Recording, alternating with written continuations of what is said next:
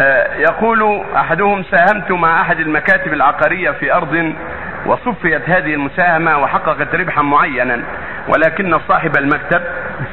ساهم آه آه، ساهمت مع أحد المكاتب العقارية في أرض وصفيت هذه المساهمة وحققت يعني شركه.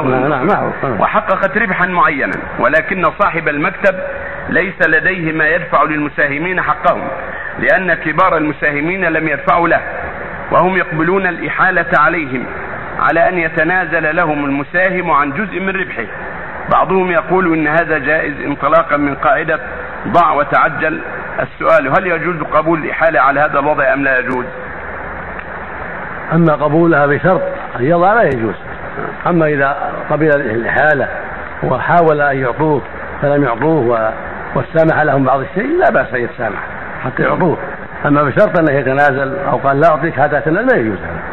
لكن إذا هو نفسه قال أنا أسمح بشيء من, هذا الشيء وتعطيني لا بأس.